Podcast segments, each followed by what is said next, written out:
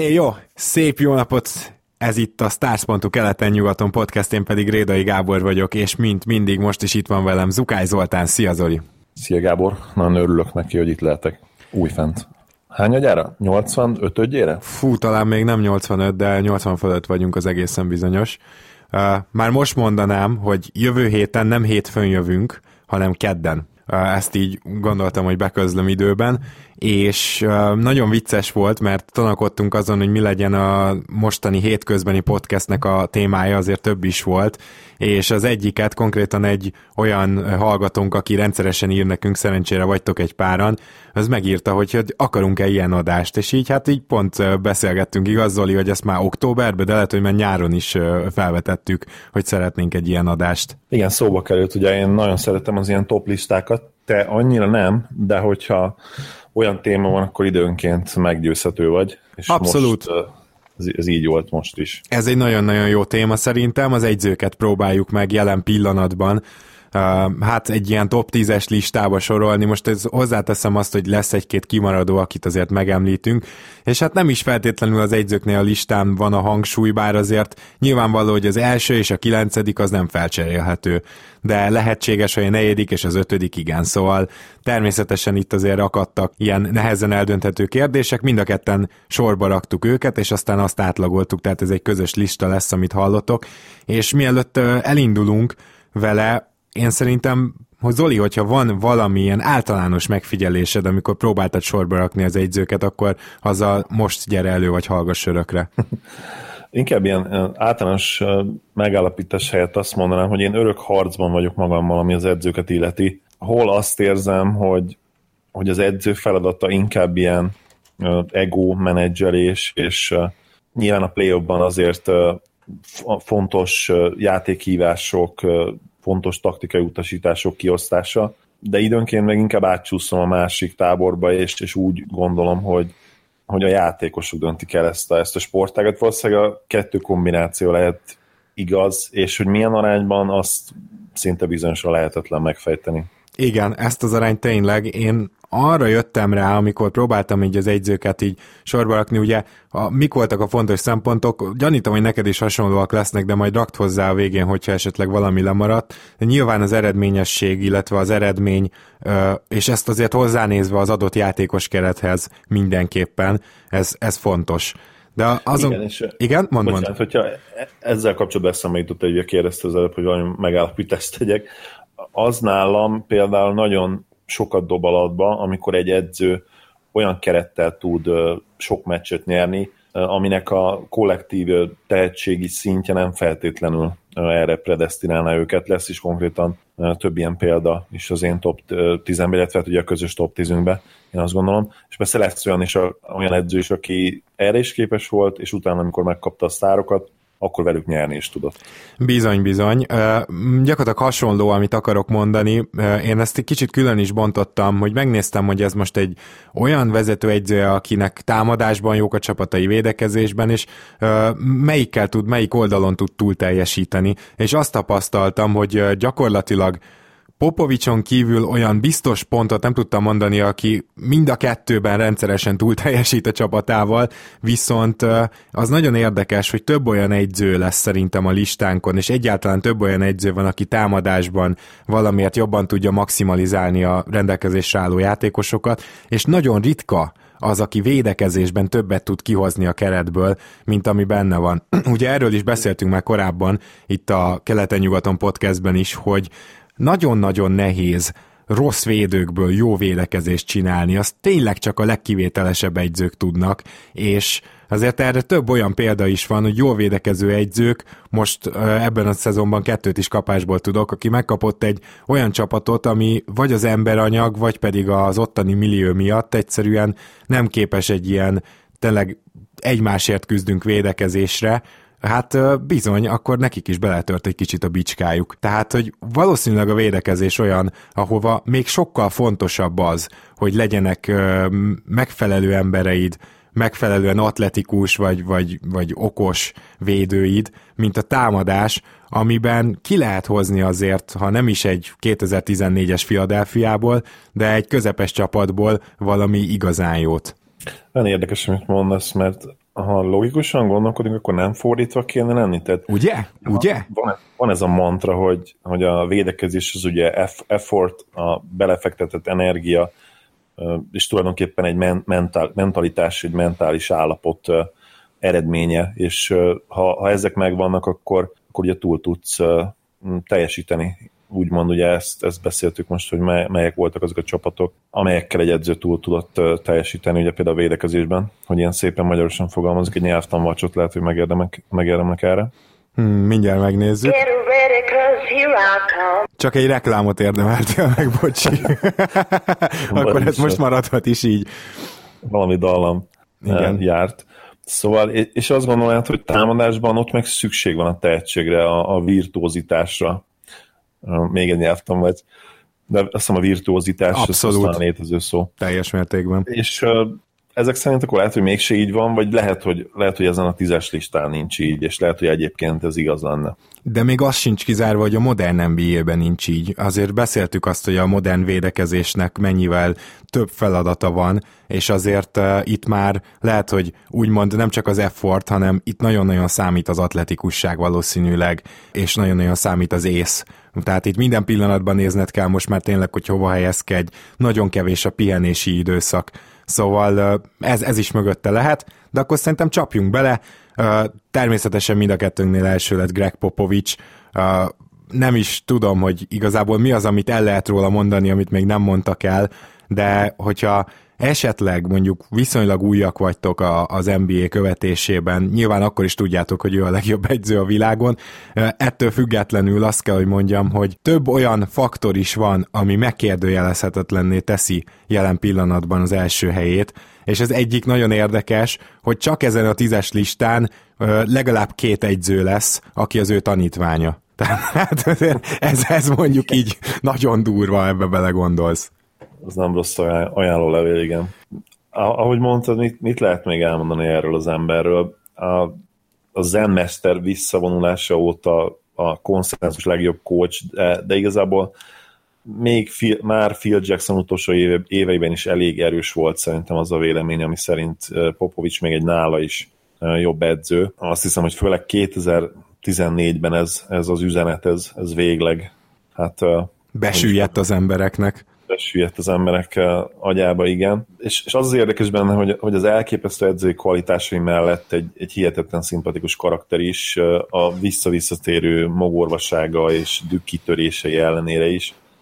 És tényleg minden jel arra utal, és itt ez, ezen jelek között számtalan interjút, beszámolót, anekdótát lehetne felhozni, hogy ő egy remek ember is, aki, aki tisztában van azzal, hogy a kosárlabda, kosárlabda egy játék, és aki átváltozik ez, ezé a teljesen őrült figurává a mérkőzések közben, és talán még egy kicsit utána is, és aztán teljesen el tudja felejteni, és éli az ő egyszerű és, és boldog életét, úgy, hogy közben teljesen tisztában van azzal, hogy, hogy tényleg ez csak egy játék, és sokkal fontosabb dolgok is vannak az életben. Igen, lehet, hogy ezt teszi veled a CIA, mert ugye ő igazából ugye ilyen, ilyen orosz kém is lehetett volna, mondjuk így. Igen, lehet. Tehát jó, jó pályán haladt, de szerencsére kosáregyző lett, hogyha csak egyetlen egy interjút kell megnézni Popovicsal, neked, hogyha van, akkor majd tedd hozzá, de mindenképpen a 2013-as hetedik meccs, amit ugye végül elvesztettek a hit ellen, szóval az, előtti press conference-t azt nézzétek meg, hát az ott, az ott egy az egybe összefoglalja azt, amiért Popovicsot szerintem lehet szeretni így emberként, és egyzőként pedig most csak tényleg egy szóban sokszínű, ezerarcú egyző, és a legjobb értelemben, kicsit sem pejoratív értelemben. Ez az ember ez mindent tud, ráadásul szinte szándékosan más csinál, mint a felé éppen a liga halad, tehát gyakorlatilag az ő csapatai azok, akik valahogy máshogy nyernek. És azt gondolom, hogy emiatt mondhatjuk azt még összehasonlításban is Phil Jacksonnal, hogy ő valószínűleg minden idők legjobb egyzője, mert ezt még Phil Jacksonról sem tudjuk igazán elmondani. Igen, pontosan így van. Még, még egy gondolat, ugye erről is beszéltünk már korábban, de hát Popovics kapcsolatban mindenről szerintem, hogy ha, ha megnézed, hogy milyen bajnok csapatai voltak, ugye a, a 99-es egy teljesen klasszikus betonvédekezésre épülő, gyakorlatilag Duncanre és, és Robinsonra épülő csapat volt. Ugye utána a 2003-as csapat már egy picit megváltozott, ugye ott már volt Parker és Gino Billy, bár akkor nem játszottak még annyira jól, de ugye akkor már nem volt Robinson, ha jól emlékszem, vagy, vagy ha még nem, nem volt, jól emlékszem. Nem, nem volt, ugye? Tehát azt hiszem, akkor visszavonult. És akkor ö, egy olyan csapatot hozott össze, amelyik abszolút egy emberre épült abban a szezonban Duncanre, és ezt is meg tudta oldani. Aztán a 2007-es csapat már megint szerintem stílusban is egy kicsit más volt, ott már elmentek ettől a nagyon low post játék és elit védekezéstől, még mindig nagyon jó védőcsapat voltak, de már szerintem az nem egy ilyen Pistons-szerű alakulat volt. Mm. Ugye, ez... bocsánat, és közben a 2005-ös Igen. döntő, mert az meg talán ennek a, ennek a kettőnek az ötvezete lehetett valahol ez, ez a csapat, a 2005-ös. És ugye nagyon érdekes, hogy utána teljesen, teljesen megváltozott maga a liga is, ugye erről is beszéltünk már, és Popovics csapatai is. És a, a 2013-as csapat már elkezdte játszani ugye ezt a Beautiful Basketballt, amiről a Kóti Ádámban is már sokat beszéltünk, és a 2014-es bajnok csapatban csúcsosodott ez teljesen ki, és ha most véletlenül valahogy összehozna egy bajnoki címet, Popovics, ami nem annyira lehetetlen, mert egyébként az egész alapszakasz gyakorlatilag ilyen edzésnek fogják fel. Teljesen nevetséges tényleg, tehát hogy így... Minden. És ha, most ezzel a csapattal tudna nyerni, akkor tulajdonképpen egy, megint egy új arculatú alakulatta nyerni, mert hiába nagyon jók védekezésben, támadásban, ugye ez már megint egy teljesen más csapat, és ott már legalább ugye a harmadik verzió lenne, mert ez ilyen ISO csapat, amiről beszéltünk már, úgyhogy egészen hihetetlen, és ha, ha valamiért szeretném azt, hogy, hogy nyerjen a Spurs, nem feltétlenül neki drukkolok, de hát ez tényleg egészen elképesztő lenne, hogyha, hogyha ezt megcsinálnak.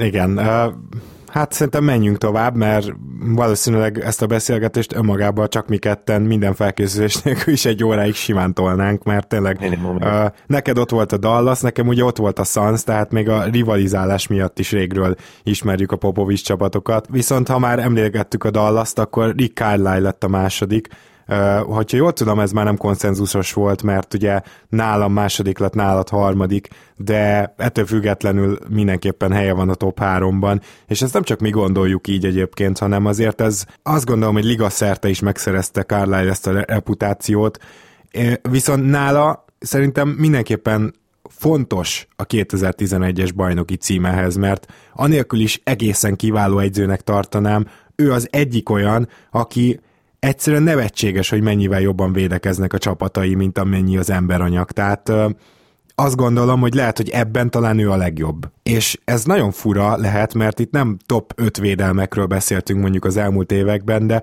azt is látni kell, hogy a Dallasnak, ha csak most az elmúlt éveket figyeljük, akkor nem hogy top 5, de top 20-as védekezést sem kellett volna tudnia.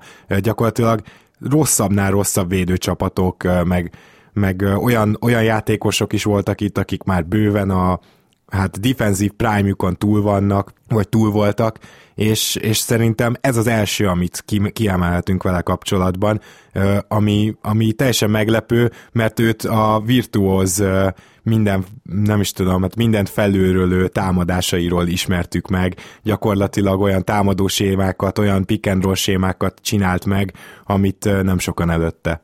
Igen, Carlisle szinte bizonyosan alul értékelt védekező edző. Sokan a mai napig ugye Kézinek tulajdonítják a 2011-es csapat védekezését, ami részben talán fair, ugye ő volt a, a defensive coach, de Carline-nak azért nyilvánvalóan hm, hatalmas inputja volt abban, ahogy az a csapat védekezett, és ha jól emlékszem, a, a, ugye az a, az a kivételesen hatékony zóna, az nagy részt ebben a formában nyilván Carlisle találmánya volt, mert ugye hát a zóna azért ez nem volt egy ilyen teljesen új dolog kosárlabdában, sőt, hát valószínűleg 50 évvel ezelőtt is játszották már, hanem, hanem korábban. Carlisle egy olyan edző egyébként, aki, akinek a csapatai, ahogy mondtad, vagy utaltál rá, általában jobbak annál, mint amire a, a kollektív tehetségük predestinálná őket, hogy, hogy elmondjam megint ezt a mondatot. És ennek tényleg legékesebb példája a 2011-es döntő, hogyha negatívumot kell mondani, talán annyi, hogy időnként igazságtalan mértékben rászáll az újoncokra, de mint ebből is kezden egyébként kinőni, vagy csak lehet, hogy smith tesz kivételt. Viszont ami nagyon fontos vele kapcsolatban, és amire szintén részben utaltál, ugye itt a, a pick and roll-okkal és a különleges támadásban használt taktikákkal, hogy Popovics mellett talán a legjobb X and O's coach, ugye ahogy mondani szokták kint, ami ugye egy edzőnél a taktikai felkészültség talán legfontosabb fokmérője főleg olyan csapatoknál, amelyek rendszeresen ott vannak a play ban Például azért sem lehet carlisle tankolni, mert a Dallas egyszerűen akármilyen gyenge kerettel áll ki, mindig el tudja kapni ilyen teljes meglepetésre időnként a legjobb csapatokat is, és ez azért van, mert Carlisle-nak van egy ilyen dolga, hogy ő elképesztően felkészül minden alapszakasz meccsre is. Tehát gyakorlatilag szerintem taktikai felkészítésben ő végig playoffba érzi magát, és példának okáért, ugye most külön volt is erről szó, azt hiszem Nate Duncanék podcastjében, hogy a Boston nem is tudom, hogy megvertétek, vagy megszorongattátok, de Carlisle semmi... Megszorongattuk. Igen, és semmi más nem csinálta Dallas egész meccsen, mint hogy Kyrie Irvingnek kellett védekeznie. Tehát, hogy amikor Kyrie Irving pályán volt, akkor nem tudott ebből előnyt szerezni a Boston, hiába volt jó támadásban, mert folyamatosan kapták rajta a pontokat. Egyszerűen fogta magát, megnézte, hogy ki a gyenge védekezésben, és rájátszotta le szinte az egész meccset. És szóval ilyen, ezek azok a húzások, amik Carlisle szerintem még egyértelműen a többiek fölé emeli, csak Popovicsot tudom innen leszámítani, és nekem gyakorlatilag ők ketten jelentik az első kategóriát, ezt a bizonyos első fakkot. Igen, ugye a következő edző, akiről beszélni fogunk, talán oda kerül majd erre a listára, ugye, de ahhoz még több playoff párharc kell valóban igaz, amit elmondtál, én is teljes mértékben így gondolom, hogy amikor gyorsan kell dönteni, és észre kell venni az ellenfél gyengéit, abban Carlisle egészen elképesztően jó, és valószínűleg csak Popovics jobb ezen téren. És hát a harmadik helyen azt kell, hogy mondjam, hogy már Brad Stevens áll. Na most beszélgettünk mi a szezon előtt, és jól tudom, neked szezon előtt is már karcolgatta a top 5-öt, én azt mondtam, hogy még csak hatodik, hát most már te Carly elé raktad, én pedig a negyedik helyre.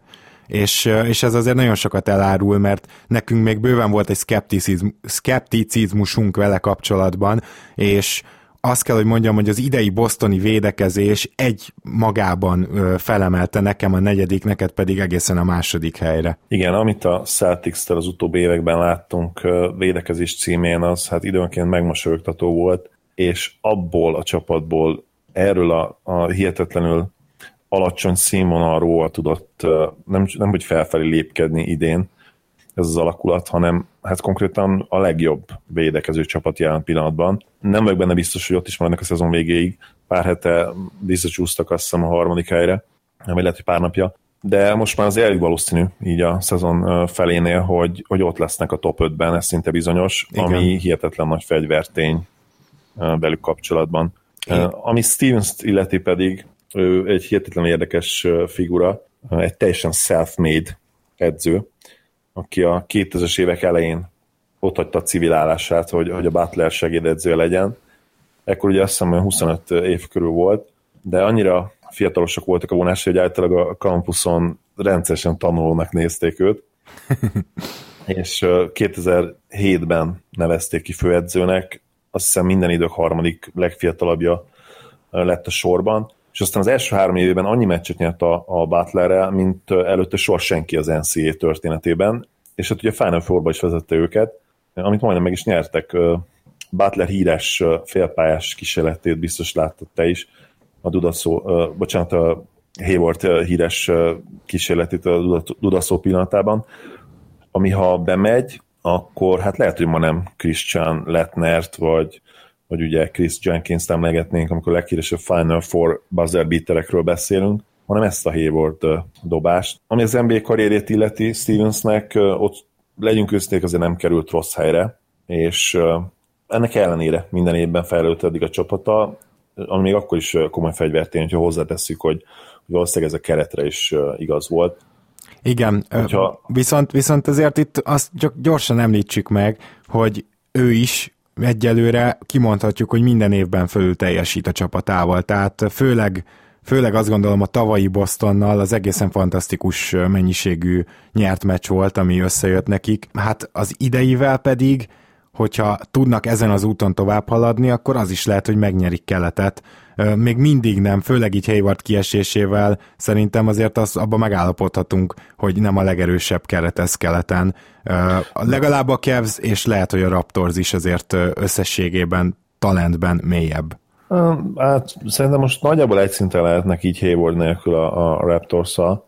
Nehéz összehasonlítani, ugye DeRozan most egészen kimagasló formában játszik, hogyha ezt tudná tartani végig, és tényleg a play is végre ő is, és Larry is a tehetségükhöz mérten tudnának teljesíteni, illetve ugye a Lauri esetében végre teljesen egészségesen tudna játszani egy play akkor lehet, hogy azt mondanám, hogy a Raptors kerete most még ezzel a kettővel kicsit tehetségesebb, de az biztos, hogy közel van, hogy az biztos, igen. közel vannak, és, és abban is egyetértek nyilván, hogy a Cavs azért föléjük kell helyezni ezen a szinten. Egyébként, hogyha ez a Celtics a következő három-négy évben valahogy megvenné ezt a Warriors, akkor szerintem azonnal szobrot lehetne állítani Stevensnek, mert azért ezt nagy valószínűséggel kijelenthetjük, hogy, hogy legalábbis ezen csapattal szemben, ugye a warriors szemben mindig kicsit, hát ugye angol szó jut eszembe overmatched, segíts kérlek egy magyar jelentéssel, tehát hogy uh-huh. erősebb lesz, akkor így kör, körbeírom, hogy erősebb lesz azért az a Warriors keret szinte bizonyosan, bár azt is meg kell említeni itt, hogy hogy azért a Celticsnek bőven van a esély, hogy még egy nagyon nagy nevet megszerezzenek, mert ezekkel a hihetetlen eszetekkel, amik nekik vannak, tényleg nem, nem lehet más céljuk. És az a hihetetlen, és mindig ezért vagyok hát féltékeny erre a szituációra, azért irigylem ezt a Celtics szurkolóktól, mert mindemellett, hogy ilyen hihetetlen eszetjeik vannak, és ilyen jó keret, keretük már most, még a jövőre is gondolhatnak és építkezhetnek, mert ott van Brown, Tatum, és ugye még Irving is, aki ugye 25 éves, szóval egészen hihetetlen helyzetben vannak. Nagyon nagy pek, hogy, hogy most van ez a Warriors, mert hát ők meg lehet, hogy még egy 4-5 évig azért ragaszkodni fognak ahhoz, hogy nyerjenek. Meglátjuk, hogy hogy alakul. Nagyon, nagyon, nagyon kíváncsi leszek, mert szerintem a Celtics egy nagyon nagy nevet meg tud szerezni, és a kérdés itt tényleg az lesz, hogy akarnak-e vagy sem, ugye erről szoktunk időnként vitatkozni, Spajcs Janival, hogy szerinte nem fognak minden áron megszerezni valakit. Én meg azt mondom, hogy most kellene, mert már van egy tulajdonképpen egy ilyen future jövőbeni szuper fiatal mag, ugye a Brown, Tatum, Irving, és még talán Haywardot is oda veheted. Most már hozzájuk nem nagyon kell fiatal tehetségen, azt gondolom, viszont a jelenkori mag is nagyon jó, és hozzájuk meg kéne az a, az, az igazi utolsó puzzle darabka, aki tényleg oda tenné őket a, a Warriors, vagy lehet, hogy a, a Cavs szintjére minimum. Hát igen, és azért tényleg, hogy őket így nevezzük, ilyen puzzle darabkáknak, abban megint csak Stevensnek nagyon benne van a keze, szóval az a helyzet, hogy például amikor beszélgettünk Tatumról, akkor mind a ketten, mi, mi pont legalábbis azon az állásponton voltunk, és nem emlékszem, hogy a Boldont részleg melyiken, de azt tuti, hogy mind a ketten azt mondtuk, hogy bizony nagyon fontos neki, hogy tök egyszerű feladata van támadásban, és tök jó helyzeteket csinál neki a Boston, és jó helyzetekből dobhatja el. Na most nem ő az egyetlen, akit így maximalizál Stevens. Például az, hogy Isaiah Thomasból franchise player csinált. Az, ahogy Irving majdnem ugyanazokat tudja hozni, mint Thomas hozta tavaly. Most már azért Szóval nem gondolom azt, hogy olyan, mit tudom én, március-áprilist fut majd, mint Thomas Irving, de ettől függetlenül majdnem ugyanazt tudja vele hozni. Aztán Horford. Horford soha nem volt ilyen jó, mint most 31 évesen, és soha nem illett ennyire játékrendszerbe. Szóval, hogyha megnézed, hogy egy ilyen egyzőhöz hoznál egy ilyen kirakós, utolsó kirakós darabot, akkor az tényleg úgy félhetne a liga. Való igaz, ugye én elkésztem Irvinget még korábban a szezonban, de főleg azért, mert nem tetszettek azok a hangok, amelyek ugye azt mondták, hogy ő az MVP. Ezek, a, ezek most már kicsit elhalkultak, és így lehet szerintem objektíven értékelni Irving szezonját, ami egyértelműen eddig pályafutása legjobbja. És hogyha ezt, ezt tartja, mm, és mondjuk a Celtics megnyeri keletet, és esetleg valami nagy hajrába 60 meccs közelében nyernek, akkor nem is feltétlenül bánnám azt, hogyha esetleg kapna némi MVP consideration-t, Úgyhogy e, ez is érdekes, és egy gondolat még ugye a Celtics jövőjével kapcsolatban, meg ugye, hogy Steven Smith tud majd kihozni belőlük, hogy én azért nagyon megnéznék egy, egy Davis-szel felálló idézőjelesen small ball line tehát egy Irving, Brown, Tatum, Hayward, Anthony Davis, na az, az a csapat talán azt gondolom, hogy fel tudná venni a versenyt a warriors is. Igen, na most itt azért én azt is megindoklom, hogy miért a negyedik Stevens, azért mert most a dicséretek felét az Danny Ainge kapta ebben az elmúlt beszélgetésben. Igen. Bocsánat, egy kis kiegészítés, hogy inkább lehet, hogy akkor még Horford, bár ugye lehet, hogy Horfordot valószínűleg átcserélnek egy ilyen cserébe, de valahogy meg tudnák szerezni nélküle is, akkor lehetne akár egy ilyen Horford erőcsatárként és Davis centerként, és ugye akkor menne Tédum vissza hatodik embernek, szóval ez is érdekes lenne, de hogyha átcserélik Horfordot, akkor az első verzió az, az egészen hihetetlen lenne. Igen.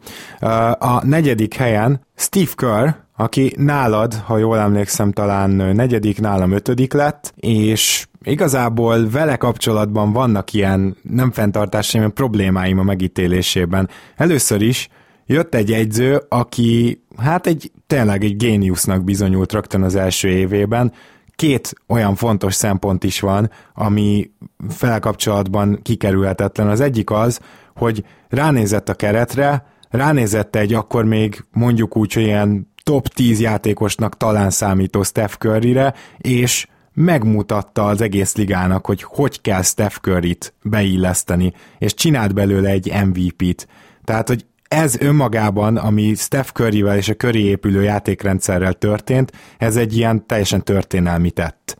Nyilván kellettek hozzá, már akkor ugye még nem volt Durán, de kellettek hozzá azért azok a, már többször beszéltük, néhol szerencsés, néhol nagyon tudatos építések, amit, amin átment ott a Warriors. De ettől függetlenül maga ez a, ez a rendszer, amit ő kitalált, ez egyedi volt, új volt, és tökéletes volt Steph Currynek. És a másik pedig, hogy a játékosoknak a motivációja egy teljesen más szintre ért. Tehát főleg nyilván Jacksonhoz képest, az elődjéhez képest tudjuk ezt megítélni, és védekezésben is nagyon látszott, hogy motivált volt a Warriors. Most itt akkor tegyük hozzá, hogy nem az volt a gyenge pontjuk előtte, tehát ugye Jacksonnal is jók voltak védekezésben, de azért ennek a fajta ilyen őrült motivációnak az egyik terméke számomra Green, akit lehet, hogy más egyző eltemetett volna, és biztos vagyok benne, hogy Greenből egyszer kijött volna ez az elit játékos, de nem biztos, hogy ilyen szinten. Igen, ott ugye kellett kicsi szerencse is, mert uh, azt hozzá kell tenni, hogy Kerr ugye David Lee-t játszatta, és vele számolt kezdőként, és hát soha nem tudjuk meg, hogy mikor tette volna be Green-t, hogyha nem sérül meg Lee. Hmm, szóval itt, ahogy mondtad, kellett egy kis szerencse is. Egyébként Kerr nekem nagyon nagy kedvencem, már játékosként is kedveltem az olazatos játékát, és hát ugye a hihetetlenül jó kezét, ami nekem az egyik gyengém, mint kosárlabda szurkoló. Viszont őt minden mellett úgy érzem, hogy őt sokszor nehéz objektíven megítélni, és itt csatlakoznék vissza, hogy kanyarodnék vissza ahhoz a gondolathoz, amivel kezdtem az elején, hogy, hogy mennyire nehéz időnként azt megítélni, hogy tényleg egy edző mit tesz hozzá, és, és a kerete, meg a, meg a játékosai mit tesznek hozzá. Mert ugye például a warriors kapcsolatban visszatérő gondolat az a, az a hétereknek, illetve ugye itt a körhéterekről is beszéltünk, hogy, hogy ezt a csapatot bárki gyakorlatilag bajnoki címre vezetni, ami, ami nyilvánvalóan baromság, de azért, amikor egy tapasztalatlan edző odaül a székbe, ugye, amikor kör a hátával szenvedett, és csinál egy 24 0 futást, vagy szezonkezdetet, hát akkor azért valóban elgondolkodik az ember, de, de itt jön tényleg az is, hogy most akkor a háttérből kör mennyire irányította az eseményeket, mennyit beszéltek ugye Voltonnal, akit tulajdonképpen ez a, ez a körülmény tett, hát ha nem is elit edzővé, de legalábbis ugye a Lakers edzőjévé. Ez egészen zseniális volt, Zoli. Szerintem ez eddig 2018 legjobb elhangzott mondata volt a, a keleten-nyugatonban. Ezt köszönöm. Igen, örülök, hogy örült. Én nem éreztem így belülről, hogy ennyire jó volt, de majd eldönti ezt a közönség, a hallgatóság.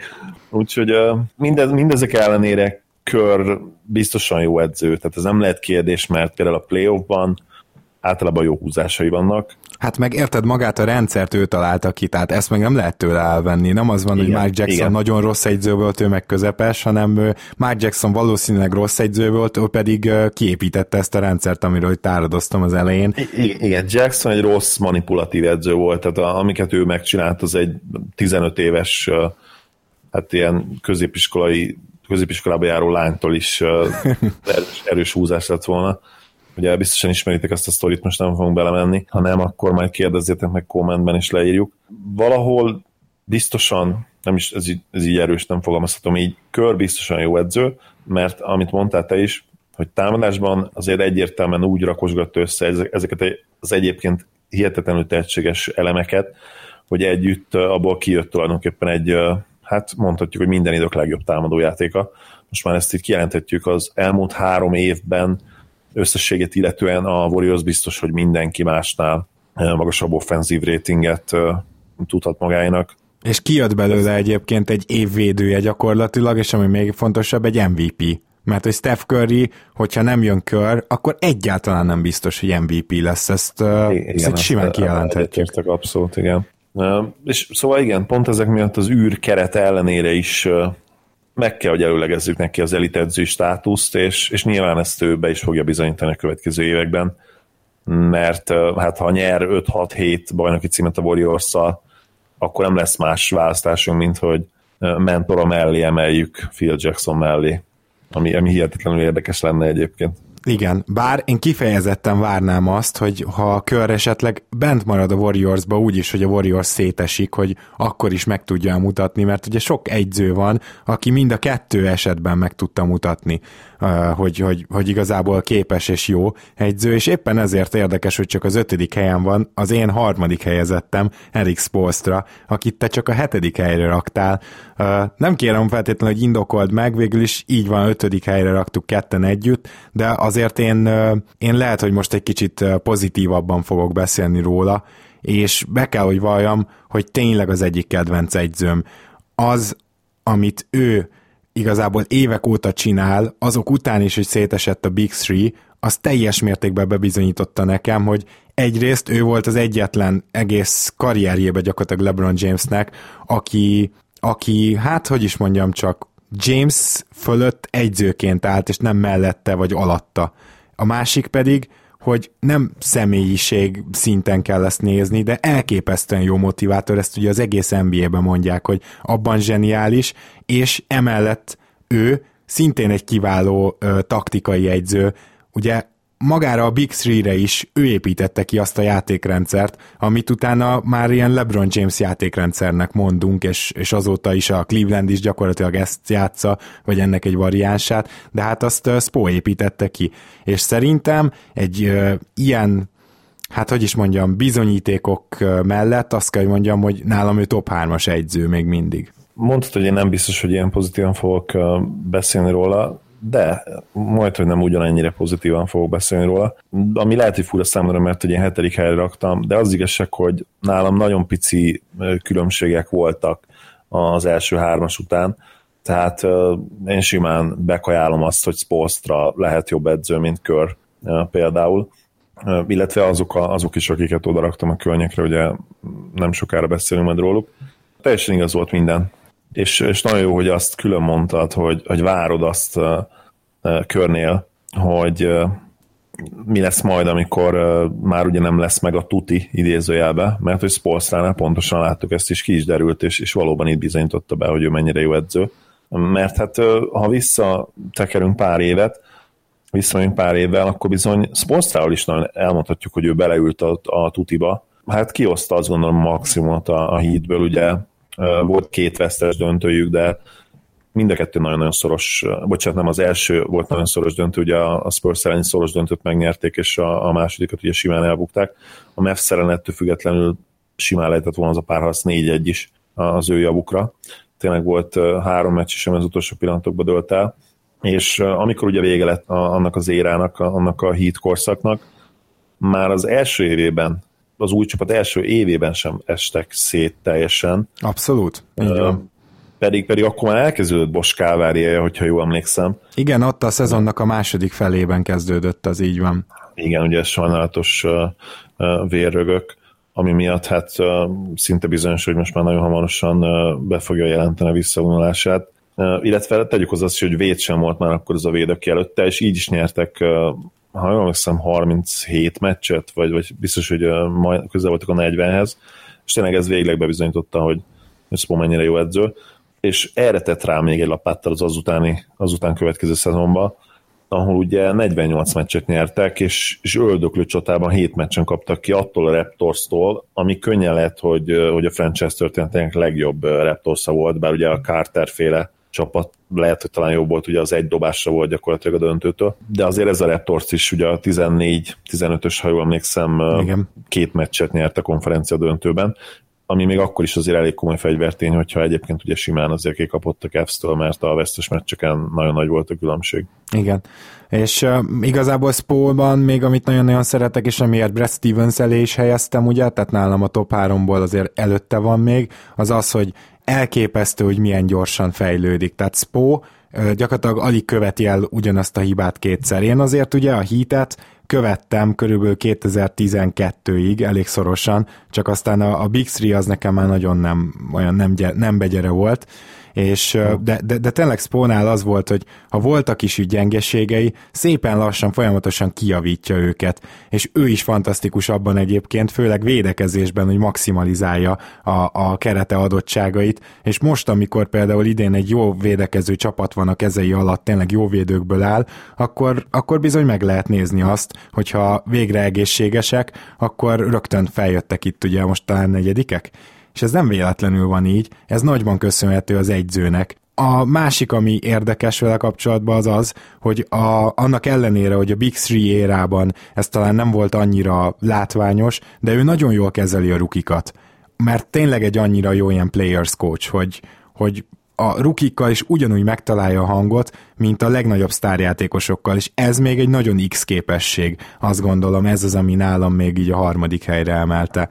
Igen, és hogyha gondolkodunk azon, hogy mi az, ami még általában igaz ezekre a nagyon jó edzőkre, az, hogy idézőjelben kitalálnak egy, egy olyan játékost, a, aki, akit úgy, úgy, úgymond ők emelnek fel, nem feltétlenül a semmiből, de legalábbis mondjuk a, vagy a középszerűségből, vagy, vagy ilyen be nem teljesített potenciál státuszból, és ez Spolstránál is megvan.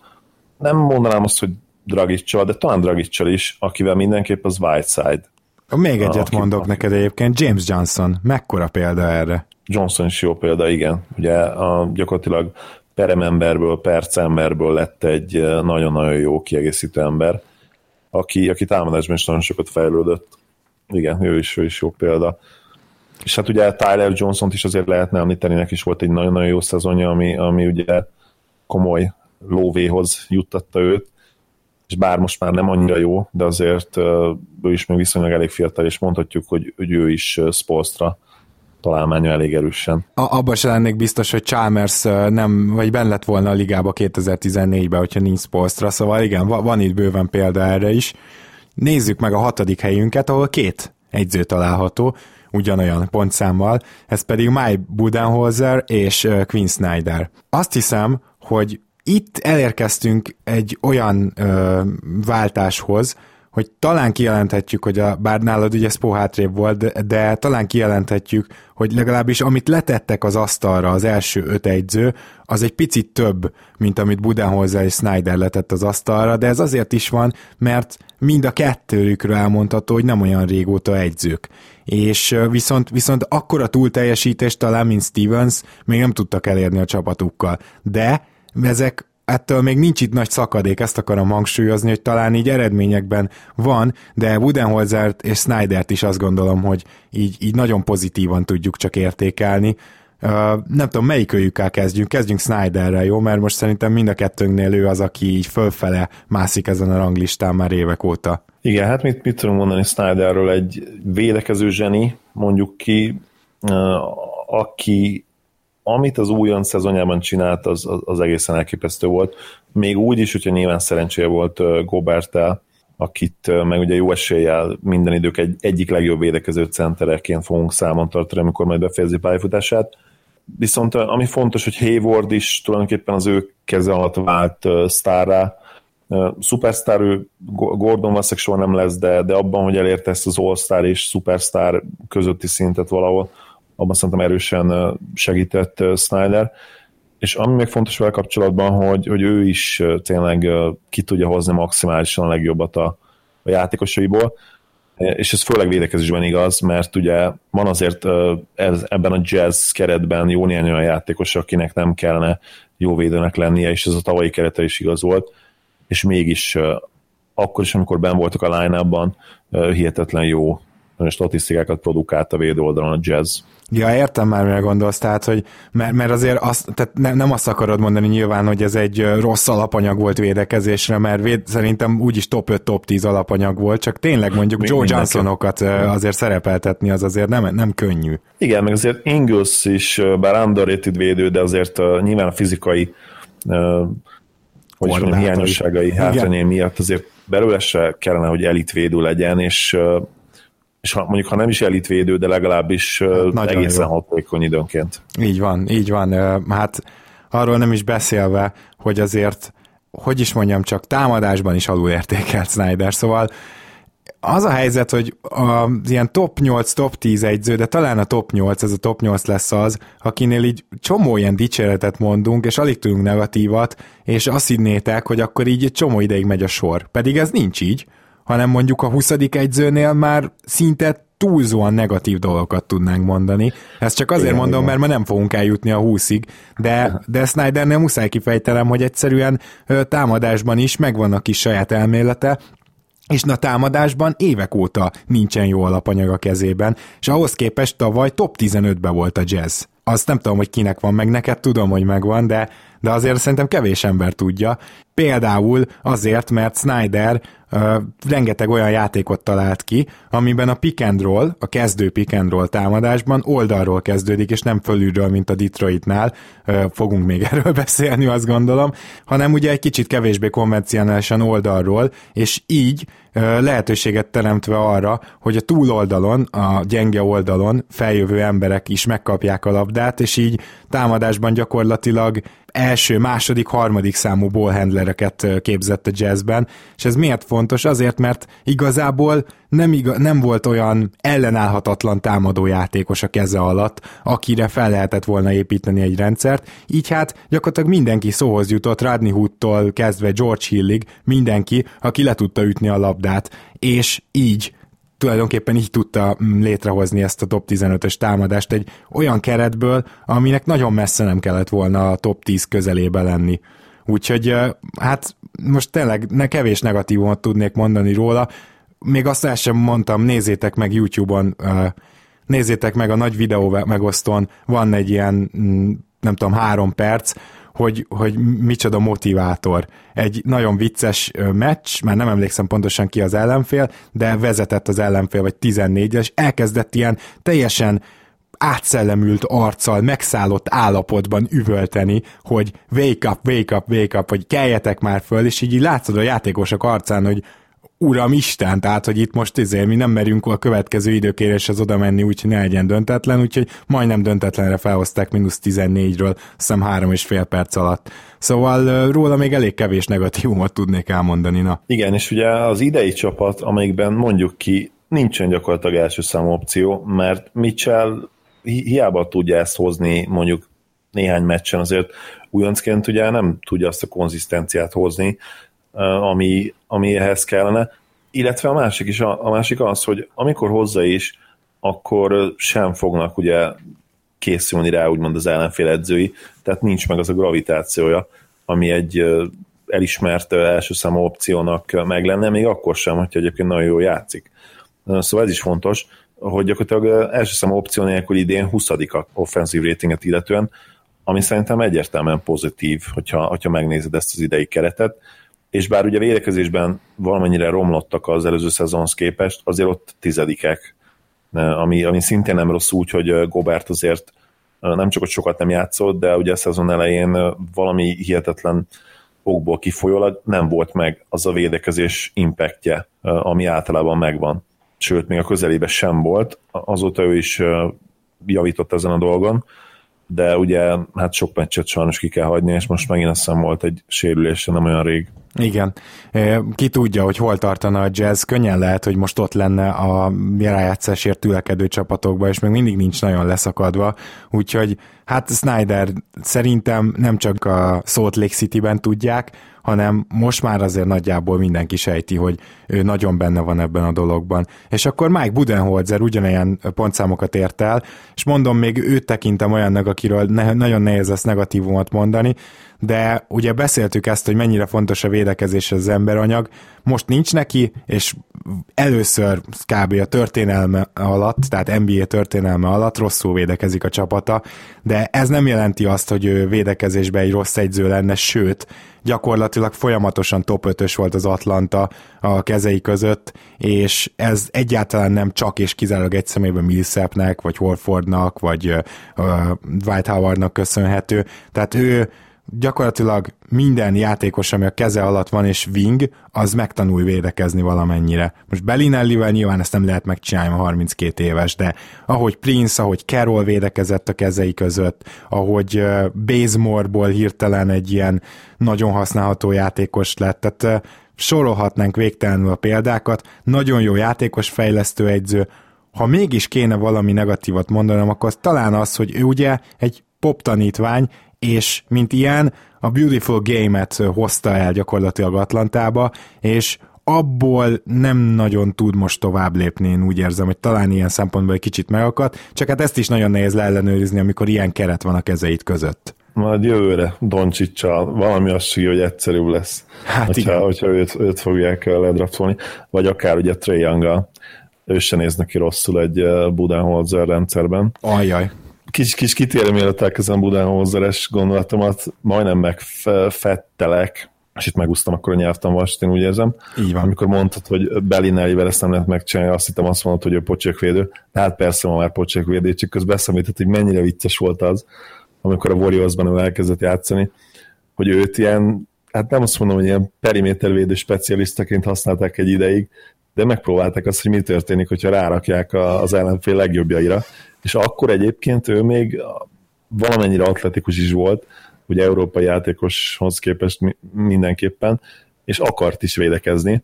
Aztán ugye hát az NBA-ben átment ilyen, ilyen secondary ball handlerbe, szép lassan a NBA pályafutása alatt, és hát ugye Popovics már azt mondta, hogy ő nem nagyon szeret és tud védekezni, úgyhogy ez is szépen megváltozott az évek során, és hát nyilván most már 32 évesen ő nem fogja megreformálni saját magát, meg ez soha nem volt olyan elit munkamorája, ami lehetővé tette volna azt, hogy belőle all legyen, mert egyébként a tehetsége azt gondolom meg volt neki ez, ez a borderline all-star szinthez, de hát ugye ezt már sose tudjuk meg. És akkor az én kis olasz kitérőm után most térjünk vissza ugye a Coach Bathoz. Igen, Coach Bathoz. Ugye a pop tanítvány, ahogy mondtad, akit lehet, hogy egyébként egy nagyon picit talán emiatt pont túlértékelünk, bár hozzáteszem, hogy, hogy azért ő már nekem nagyon bizonyított, megmondom melyik csapattal, azzal a 60 győzelmes hawks Bizony. Mert, mert hogy ebben a ligában hát nyerni rohadtul nem könnyű, ugye azt hiszem ebben egyetértetünk, és azt nem tudom, hogy volt-e valahol olyan keret, amiben nem, hogy top 50-es all-time játékos nem volt, de hát lehet, hogy top 100-as, sőt talán top 150-es sem mert nem tudom, hogy, nem tudom, hogy Horford és Millsap hová fognak kerülni, hova soroljuk majd be őket. Hát igen, Net, necces őket a top 100-ba betenni igazából, hogyha valaki nagyon-nagyon értékeli a védekezést, akkor Millsapet így egész karrierre talán be lehet rakni a top 100-ba. Talán igen, tehát ugye mondjuk, ha egy Mariont azt mondjuk, hogy berakjuk probléma nélkül, akkor lehet, hogy Millsapet is be tudjuk majd rakni, és akkor mondjuk mondhatjuk azt, hogy a 150-ben Millsap biztosan ott lesz, de azért talán ezen is lehetne vitatkozni, viszont nem tudom, hogy volt-e valaha olyan csapat, vagy ha volt, akkor, akkor biztos, hogy nem történt meg sokszor az, hogy top 100-as voltam játékos nélkül, te 60 meccset nyertél az alapszakaszban. Majd ez egy érdekesség, és lehet, hogy ezt eh, kis fogom gyűjteni, megnézem, mert én azt gondolom, hogy nem sok ilyen volt eh, az NBA történetében.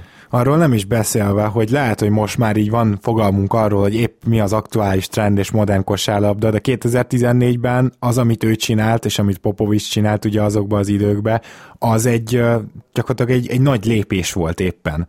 Az NBA nek a csapatainak szerintem a fele ebből a két csapatból táplálkozik azóta is. Tehát a 14-15-ös Atlanta, meg ugye a 12-től 14-es Spurs, hát ö, rengeteg játék van egy az egybe átvéve ettől a két gárdától, és azért az ilyen úttörő egyzőknek mindig elő van a helyük egy ilyen listán. Igen, elképesztő sok pick and roll variációt lemásoltak ugye Poptól, és nyilván ugye ezután Budenholzertől is.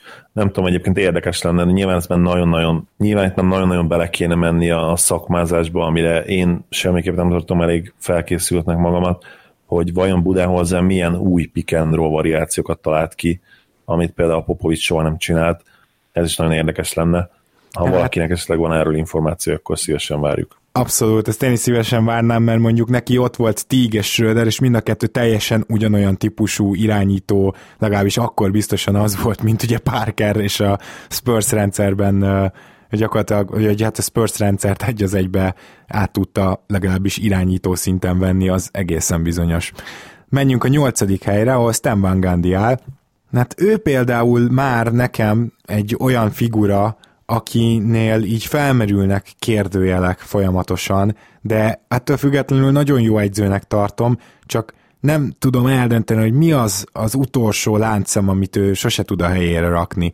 Az biztos, hogy ő megint csak védekezésben nagyon-nagyon jó dolgokat tud kihozni a csapatából, viszont támadásban elég ritkán. Támadásban kell neki azért az, hogy legyen alatta egy-két olyan játékos, aki mindenképpen potens, mondjuk kezében a labdával, tehát hogy támadásban Panganditól ne nagyon várjunk olyan csodákat, hogy ő majd most itt kitalál valamit, valami nagyon újat. Egyszer megcsinálta Dwight Howard-dal, akit sikerült maximalizálnia, és azóta szerintem sok ember fejében úgy él, hogy ő azért támadásban is milyen jó egyző, de én ma mai napig inkább a védekezés se az, ami miatt a top 10-be emelném, és Például ilyen szempontból, amikor beszéltünk a pick and roll-okról, ő szinte a legkonzervatívabb támadásban gyakorlatilag alig, alig variál ezen, a Drammondos pick and roll-ok, amik évek óta mennek, azok gyakorlatilag teljesen ugyanazok, mint amit Jamir Nelson és Dwight Howard csinált annó. Igen, közben mielőtt elkezdem ugye a, a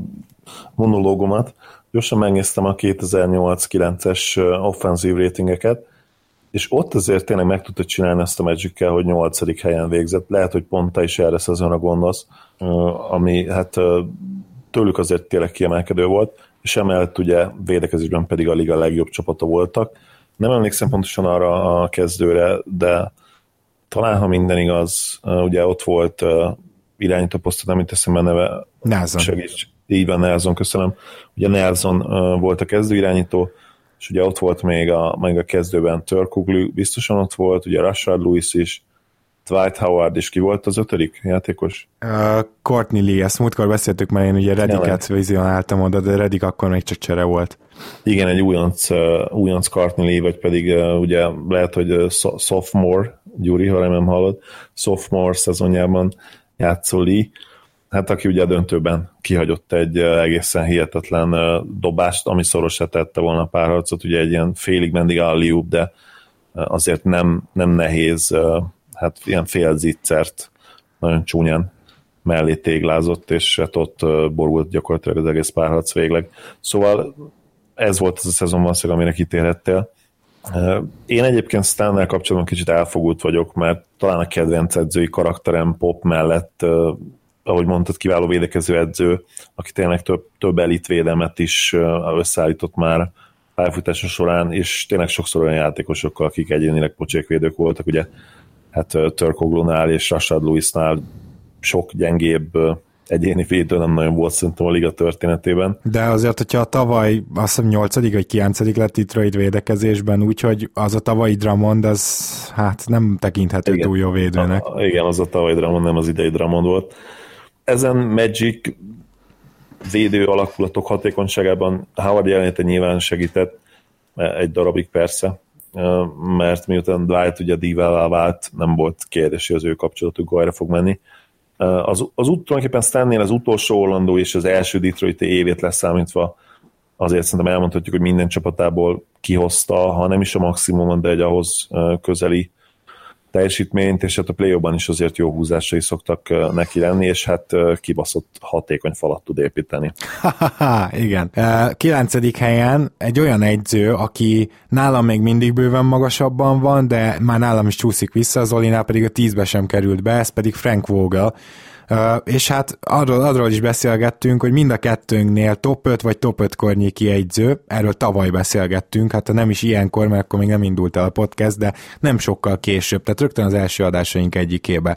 És ez azért nagyon érdekes, mert nálam is hátrébb csúszott, ki csúszott a top 5-ből, Zolinak pedig, Zoli neked pedig ugye a tízből is kicsúszott, és úgy látszik, hogy hát megingott mindkettőnkbe az a hit, hogy ő is Stan Van Gundyhoz hasonlóan egy elit védekező egyző, azért, mert nyilvánvalóan azért, mert Orlandóban lenne emberanyag, igaz, hogy sokat sérültek, tehát nem akarom így nagyon bántani, de megmagyarázhatatlanul rosszak most védekezésben, és csak az egyetlen mentség, amit fel tudok sorolni, hogy egyszerűen egy losing culture-be csöppent, amit először meg kell változtatni, hogy tudjunk miről beszélni.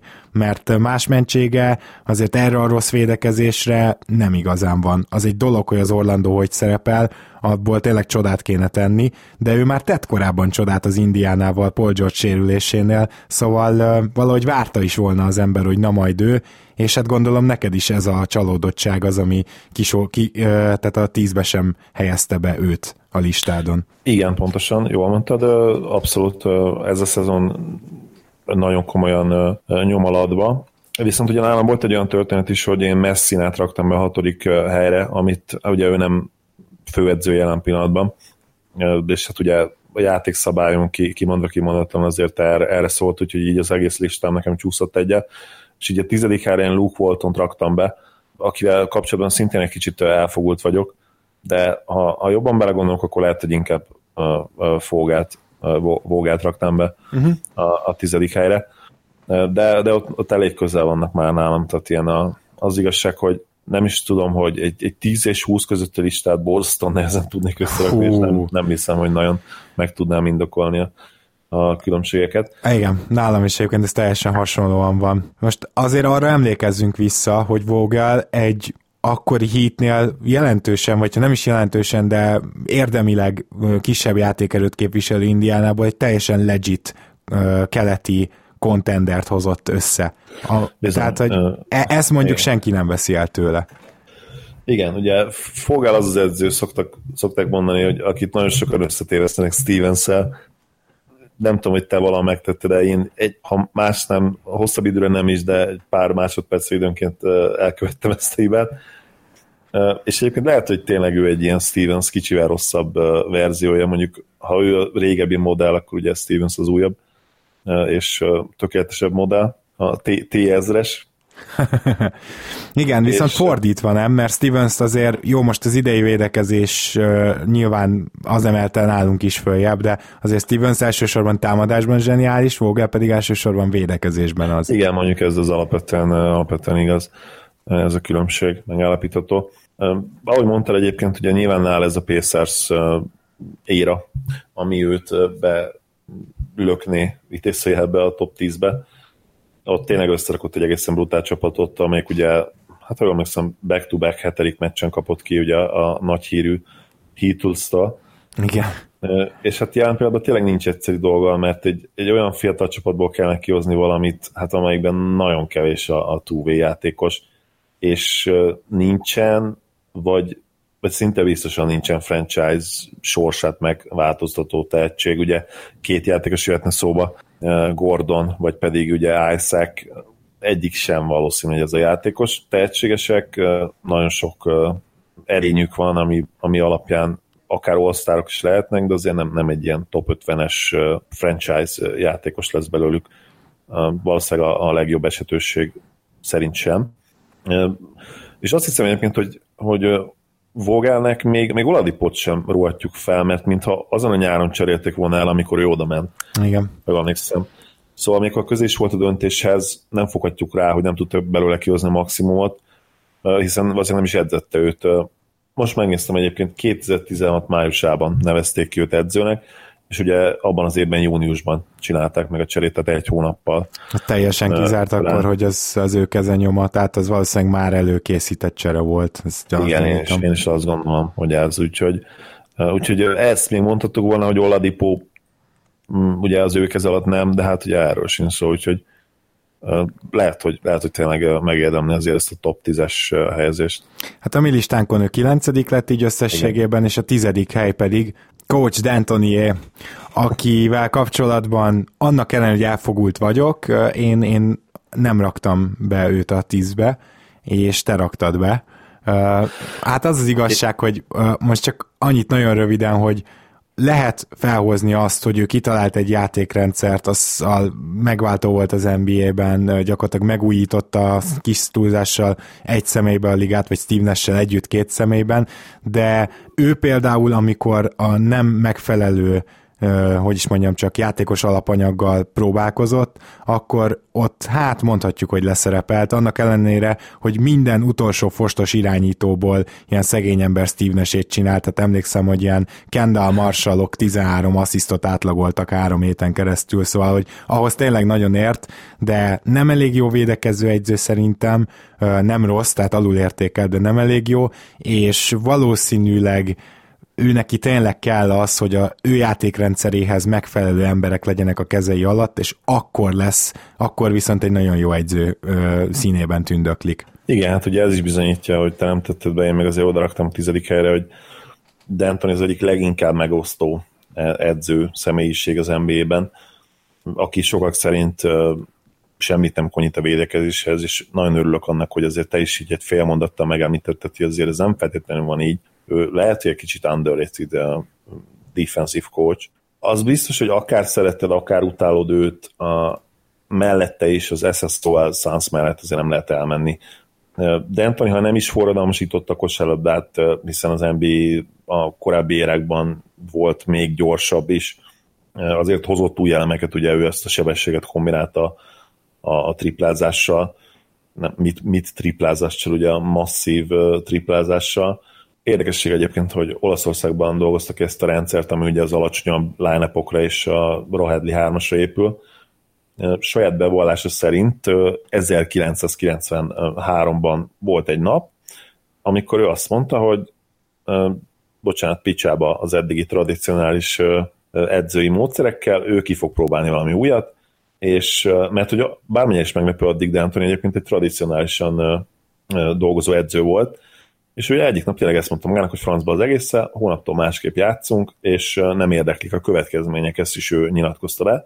Azóta azért bizonyított ezzel a rendszerrel, még hogyha nem is sikerült ugye döntőbe jutnia, rekordokat rekordokra halmozott, ugye, ami a, az SSOL Suns-t, illeti, és azért helye van, én azt gondolom a top 10-ben, ha más miatt nem is a nosztalgia miatt mindenképp, és egyébként még egy érdekesség vele kapcsolatban, hogy neki volt egy eh, nagyon-nagyon rossz szezonja főedzőként még a Suns sikerek előtt, amikor egy brutálisan rossz Denveri csapatot rakott össze egy évre.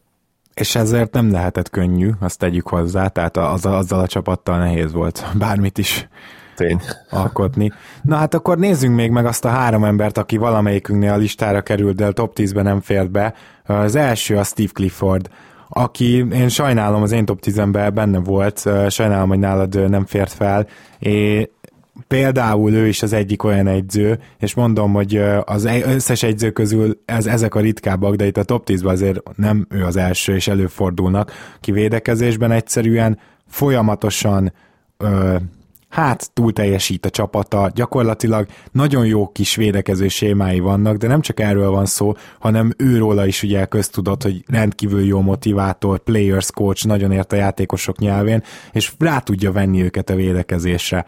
Ami miatt nem tud előrébb kerülni ezen a listán, az egyértelműen az, hogy egy rendkívül konzervatív támadó egyző, tehát, tehát gyakorlatilag olyasmi, mint Fogel, csak annyira nem zseniális, mint Fogel védekezésben sem, nyilván, hogyha, hogyha látnánk tőle azt is, hogy támadásba is az ő csapata tényleg túl tud teljesíteni, akkor azt mondanánk, hogy igen, egyértelműen top 10-es, így csak én mondtam azt, és, és talán egyetlen egy olyan év volt, amikor az ő keze alatt dolgozó csapat az amikor 48 győzelmet ért el ugye a, a Charlotte, talán akkor mondhatjuk azt, hogy, hogy akkor nagyon működtek támadásba is, de egyébként évek óta inkább a védekezésükből élnek meg, és a, szerintem Cliffordnak a reputációja is inkább ezen alapszik. Igen, egyetértek. Ugye nála elvitathatatlan az, hogy lehet, hogy egy kettővel, vagy egyet több tat volt benne a szóba, majd fejtsétek meg, hallgassátok vissza. Szóval nála az elvitathatatlan, és ez most biztos jó volt, hogy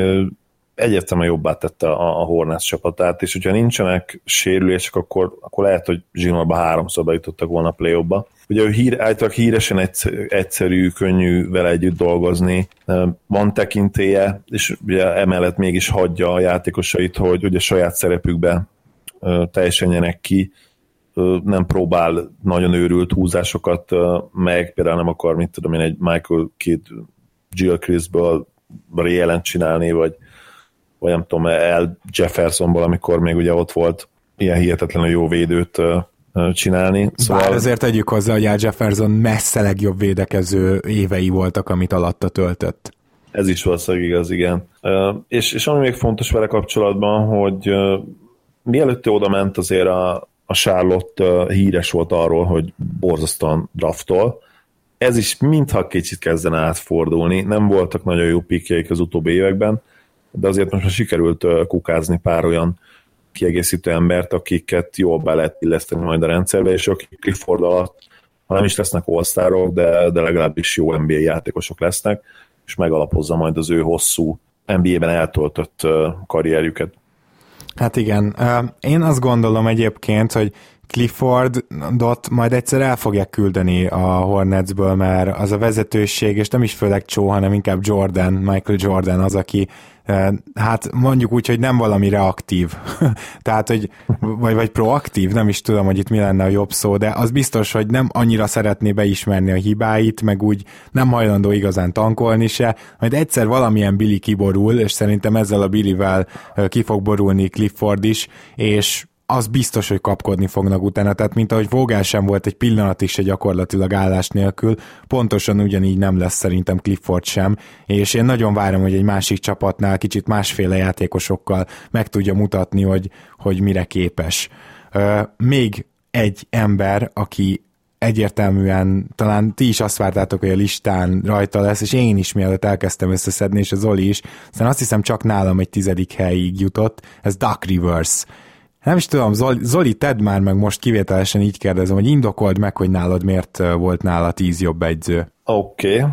hát megmondom őszintén, hogy, hogy Rivers nálam minden idők egyik legtúlértékeltebb edzője, ami lehet, hogy erős. Kicsit sem, teljesen egyetértek. Szóval az az igazság, hogy hogy mielőtt ugye a Celtics éra elkezdődött, Rivers ha emlékszem, már megnyerte a, a, az évedzője díjat, de ugye tudjuk erről a díjról, hogy, hogy hát nem mindig érdemes komolyan venni, azt hiszem ez 2000-ben volt. Az az igazság, hogy neki egy, egy olyan reputációja alakult ki az NBA-ben, ami szerintem nem feltétlenül volt jogos, és, és ezt, ezt az ő hihetetlen karizmatikus személyiségének tudom be. Rivers, Riversről lehet vitatkozni, mint, mint kosárlabda edző, de, de mint NBA személyiség, és mint, mint egy olyan, hogy is mondjam, tekintény parancsoló valaki, ezt a státuszt nem lehet megkérdőjelezni. És pont ennek köszönhető is az, hogy, hogy mindig megkapta azokat a lehetőségeket, amiket megkapott, és, és tény, hogy azt, azt mondjuk nem lehet felrúgni neki, hogy amikor ott volt tényleg az a lehetőség, akkor azt megragadta és, és élt vele és azt a, azt a boston nagyon-nagyon jól összerakták, és ott ugye, főleg akkor szerintem, de lehet ugye még az utóbbi években is Tibodónak lehet, hogy túl sok kreditet adtunk ugye a védekezésükért, mert mint kiderült azért, hát Tibodó sem feltétlenül ez a védekező fenomén, és ott, ott lehet, hogy inkább akkor Rivers is belejátszott ebbe, bár hozzáteszem, hogy a legnagyobb... Impact az Garnett volt, igaz? Igen, így van, pontosan. Azért én ezt egy picit árnyalnám, hogyha nem haragszol, mert én azt gondolom, hogy ott igenis Tibodónak meg lehet adni a kreditet. Én, amit legutóbb mondtam, legutóbbi adásban ezzel kapcsolatban, sokkal inkább ebbe kezdek hinni, úgymond kezdem magam rábeszélni, hogy Tibodó kitalált egy új védekezést, ami évekig meghatározta az NBA-t, és egy idő után mindenki őt másolta, ugye az icingról beszélünk, de emellett viszont elhaladt az NBA, és ő pedig nem hajlandó tovább lépni, vagy ezt módosítani. Tehát, hogy ő védekező zseni, csak most, most nincs egy második zseniális ötlete, de én azt gondolom, hogy ott nagyon is Tibodónak meg lehet adni azokat a krediteket még 2007-ből. Igen, le- lehet, hogy így van. Ugye nehéz most már, ugye tips, tips az idei szezonban kicsit azért, főleg az elején nagyon alulmúlta magát, meg a tavalyi szezonban is, mert a védekezést illeti. Ugye mi elvártunk valamit az ő reputációja alapján ettől a Wolves kerettől, ami lehet, hogy egyébként szintén nem volt fair, mert azért nyilván más, hogyha Carl Anthony Towns köré kell építeni egy védekezés, meg más, hogyha Kevin Garnett köré nem ugyanaz a szint finoman fogalmazza se. attól függetlenül azért Doc Riversnek van egy, hát egy sajátos történelme, hogy ami az XX és O történetet illeti, na ő abban nagyon nem jó, és Így van. kiválóan tudja motiválni a játékosait, de, de nagyon sokszor előfordult azért a play az, hogy, hogy nem nagyon tudott reagálni az ellenfél húzására. Ugye itt lehetne említeni a 2012-es, nem bocsánat, a 2010-es döntőt, mindenféleképpen azt szerintem oda kívánkozik, tehát ott, ott azt nagyon sokan az ő nyakába varják a Celtics szurkolók közül is, és hát...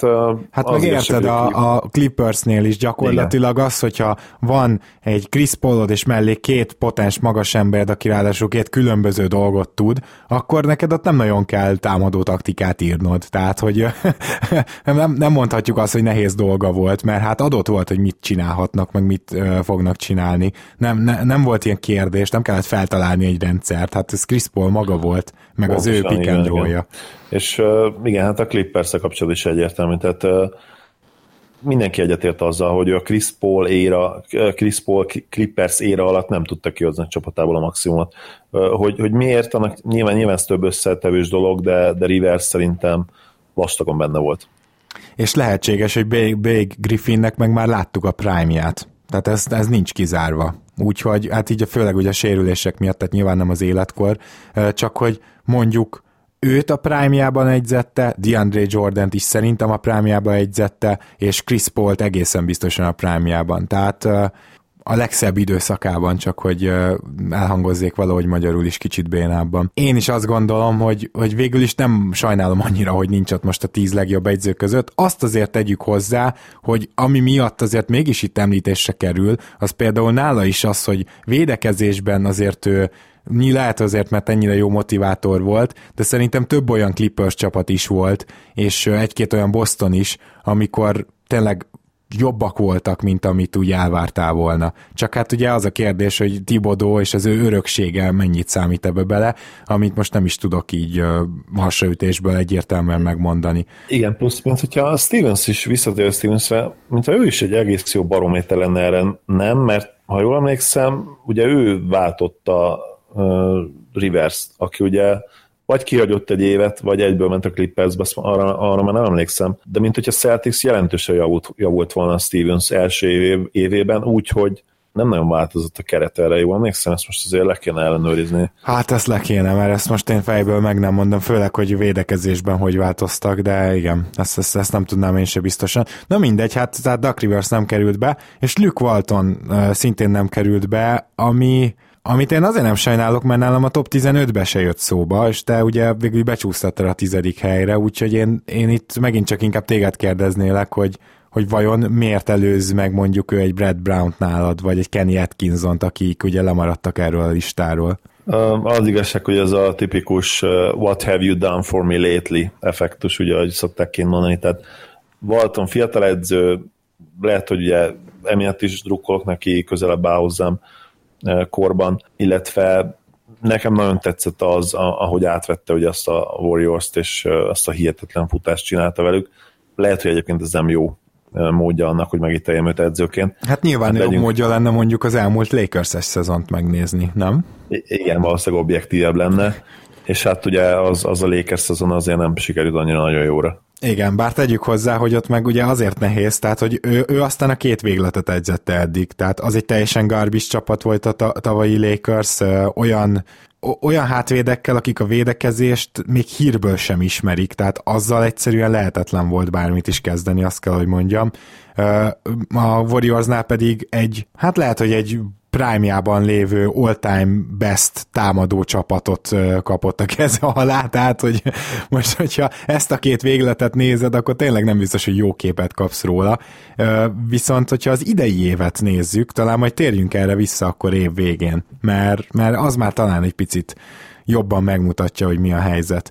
És akkor megemlítettem itt két nevet, akik kimaradtak, és kiegészíteném Dwayne Casey-vel, tehát Dwayne Casey, Brad Brown és Kenny Atkinson. Én, ez személyesen csak én őket még felírtam, akik még a liga jobb egyzői közé tartoznak, mindegyiknél erős, tehát kétségeim vannak, tehát Casey-nél ugye a ezer dolgot már elmondtam erről, de főleg a lassú döntéshozatal, az, hogy nem jól használja néha a játékosait, de azért kerülhetett mégis a pozitívba, mert idén végre megpróbált valami újat, és eddig elég jól sikerül.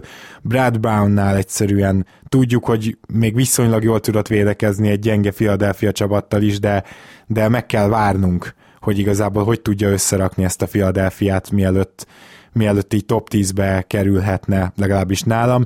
Atkinson, ő, őt hagytam ki talán legfájóbb szívvel, szerintem nagyon jó, amit a Netszel csinál, rögtön egy modern kosárlabdát hozott a Netshez, csak hát nála is ez az első viszonylag értelmes csapata, ez se playoff esélyes, úgyhogy nála is egyszerűen még, még ez a várnék.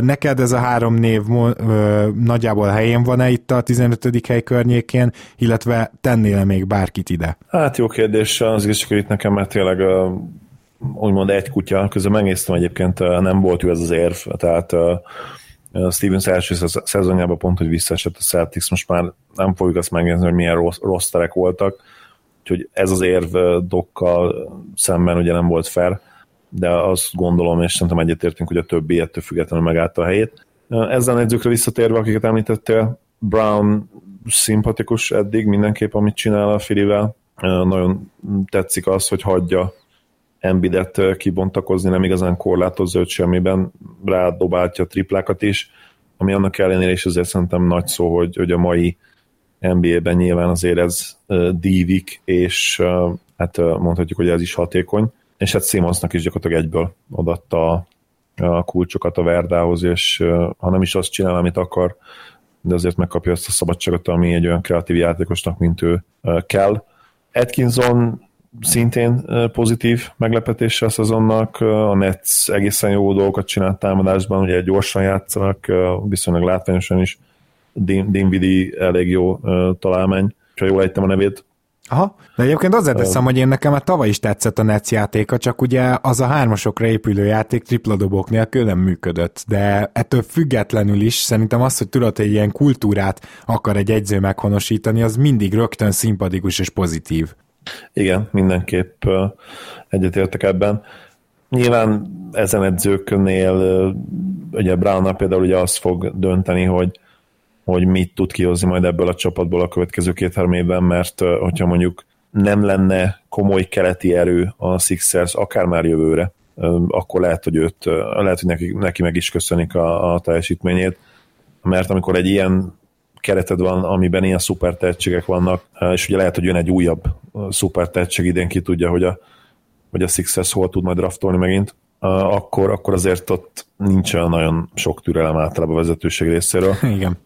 Atkinson szemben nyilván más lesz, mert oda is azért került pár fiatal tehetség, de ott, ott nyilván nem lesznek olyan komoly elvárások a következő években, nem fognak tőlük 50 győzelmet elvárni, de azért ott is hozzáteszem, hogy kell majd a fejlődés, mert azért Russell, nem tudom, hogy Okaforról lemondhatunk el, valószínűleg még nem, őt is ki tudja lehet, hogy be lehet építeni. Szóval azért tőlük is egyértelműen egy 5-6 győzelmes javulás biztos, hogy várnak majd jövőre.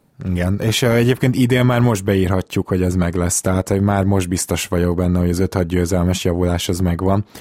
És hát ha, ha már a türelmet említetted, Casey-vel szemben pedig nagyon türelmes egyelőre Ujiri, és ezt már sokszor beszéltük, hogy van is rá oka, meg már le is lehetett volna cserélni Casey-t, minden esetre azért ide raknám, és még egyetlen egy utolsó egyző, aki most már ilyen 17 akit megemlítünk, és az utolsó olyan kb. akit még inkább jó egyzőnek sorolok, de ez nem volt így sokáig. Hát ez szerintem Hoiberg. Mit gondolsz erről? Én engem nagyon meggyőz, amit idén csinál a Chicagóval, és lehet, hogy ő az a típusú egyző, aki a nagy sztárokkal nem érti jól meg magát, de ettől még a fiatalokat elképesztően jól motiválja, és ő szerintem például szemben egy Donovennel ö, nagyjából azért taktikailag is egy, egy meglehetősen jól felkészült, változatos dolgokat bemutató egyző. Igen, megint egyet kell, hogy értsek, ugye nem szándékosan csináljuk ezt, hogy az esetek 90%-ában egyetértünk. Nem, de ez az egyző nem. téma, ez tényleg amúgy nagyon ilyen, tehát hogy itt, itt, itt mind a kettőnk számára azért nagyjából ugyanolyanok az erővonalak. ez a hirtelen javulás, amit ők most elértek az elmúlt hetekben, és ugye most éjjel is megint sikerült meccset nyerniük mm, egy olyan csapat ellen, akitől meg ugye azt várjuk majd, hogy, hogy lecsusszon a ranglistákon a Nix. Szóval ez nagyon-nagyon fontos, és ugye most miatt is nem is játszott az éjjel. Valamit megtalált egyértelműen Holberg, tényleg a, a Bullsnak a, a kohéziója, a csapatszelleme az, az hihetetlenül magas szinten van jelen pillanatban, sokkal magasabb szinten annál, mint, a, mint ami a, az ő kollektív tehetségük, úgyhogy egyértelműen ezekben a hetekben felül teljesítenek masszívan. Érdekes dolgok lesznek még itt, hogy majd például Lavint mennyire, vagy Lavint, lehet, hogy Lavinnek kell kérteni, hogy őt milyen hatékonyan, mennyire jól tudja beilleszteni a csapatba, arra például nagyon kíváncsi leszek. Hát és igen, és a, az elmúlt ilyen 15 meccsen jól védekező Bullsba azért úgy beilleszteni őt, hogy, hogy a védekezés ne essen vissza, az se lesz gyenge feladat. Hát igen, az a nagy kérdés, mert ugye uh, Lavin, Levin, uh, akárhogy nevezzük, uh, az biztos, hogy pocsékvédő, bármi is legyen a neve, bárhogy is kelljen kiejteni. Igen, lapo, lapocsék. Igen, lapocsék, legendásan lapocsék védő és hát ugyanaznál is, mint Thanosnál volt, aki egyébként meglepően jó az utóbbi hetekben, valószínűleg idegeire ment az, hogy mindenhol most már azt olvasta, hogy ő mennyire pocsékvédő. Ugye amikor így a, beépül ez így a köztudatba, akkor azért a játékosok ezzel szembesülnek előbb-utóbb. Okafor például már azt hiszem rögtön fél év után ki volt ettől készülve, hogy cikizik a védekezését, pedig hát volt miért. Volt bizony, hogy olyan highlightokat produkált, hogy hihetetlen gyakorlatilag át egy helybe Na most uh, Le- Levinnel pedig már többször elhangzott az, hogy igazából azon csodálkozunk, hogy ilyen atletikus ember ennyire rossz védő, az az már egy egészen bravúros. Az egészen hihetetlen, igen, tehát ott fejben valami biztos, hogy nem, nem, nem oké. Okay. Ami fura egyébként, mert támadásban meg nem ez a szétszórt és nagyon, nagyon buta valaki, hanem jó dobásokat eresztel általában jó a shot selection, egészen jó keze is van, ugye jól, jól triplázik. Úgyhogy ott szerintem biztos, hogy fog tudni segíteni. Hát valahogy uh, hatni kell rá is, is védekezésben. Meg hát nyilván nem tudjuk azt, hogy milyen állapotban lesz a térde. Uh, valószínűleg azért az kell egy idő, azt szokták mondani, hogy 8 hónap után lehet teljes értékű munkát végezni, de amíg a pszichológiai hatása elmúlik a, az ACL szakadásnak az általában 18 hónap, 20 hónap, valahogy így, tehát majdnem, majdnem két év. Igen, hát még ne várjunk sokat. Minden esetre Hojbergtől én most már kezdek sokat várni, és akkor csak gyorsan elsorolom azokat az egyzőket, akiket a top 10-es listánkra raktunk, és akiket még ilyen meg akartunk említeni. Popovics, Carlisle, Stevens, Kerr, Spolstra, Budenholzer, Snyder, Stan Van Gundy, Fogel, D'Antoni, és akkor akik lemaradtak éppen, hogy a Clifford, Duck Rivers és Luke Walton voltak, és még meg akartuk említeni itt inkább pozitív hangnemben Brad Brown, Casey-t, Atkinson-t és Hoiberget, és például Tibodót nem. Kíváncsi vagyok, hogy nálatok ebbe a listába van-e valami nagy kimaradó, illetve ti hogy helyeznétek el, úgyhogy majd jöhetnek a kommentek természetesen, és ne feledkezzetek meg arról sem, hogy a stars.hu-t időnként vizslassátok meg, ne csak a mi kedvünkért, hanem hogyha ti tudatosan szeretnétek minket támogatni, akkor így is megtehetitek ha pedig vásároltok náluk, akkor jelezzétek, hogy a Keleten-nyugaton podcastől érkeztek, és köszönöm szépen Zoli, hogy ma is itt voltál velem. Én köszönöm a lehetőséget, nagyon jól éreztem magam, jó témát választottunk, mm, és azt remélem, és talán kicsit nagyképűbben gondolom, hogy, hogy sikerült is szerintem érdemben beszélni róla. Ezt reméljük, az biztos, és akkor kedden jövünk tehát legközelebb, addig is minden jót nektek, sziasztok! Köszönöm, hogy hallgatatok bennünket, újfent sziasztok! Ha más podcastekre is kíváncsi vagy, hallgassd meg a Béton műsor ajánlóját. El tudod képzelni, hogy a podcastet, amit éppen most hallgattál, fél év múlva már a mesterséges intelligencia generálja? Mi sem. De ha érdekel, eljötte már a gépek lázadása. Hallgass bele az Embertelen podcastbe. Orsós Lajos vagyok, a műsor házigazdája. Egyelőre még élőben. Egyelőre. Fedezzük fel együtt, hogyan ismerkedik, randizik, mesél és vitatkozik Betty és Péter, két teljesen mesterséges intelligencia. Lajos, a podcast címét mond még egyszer, Léci. Oké. Okay. Embertelen podcast. Ez a műsor a Béton közösség tagja.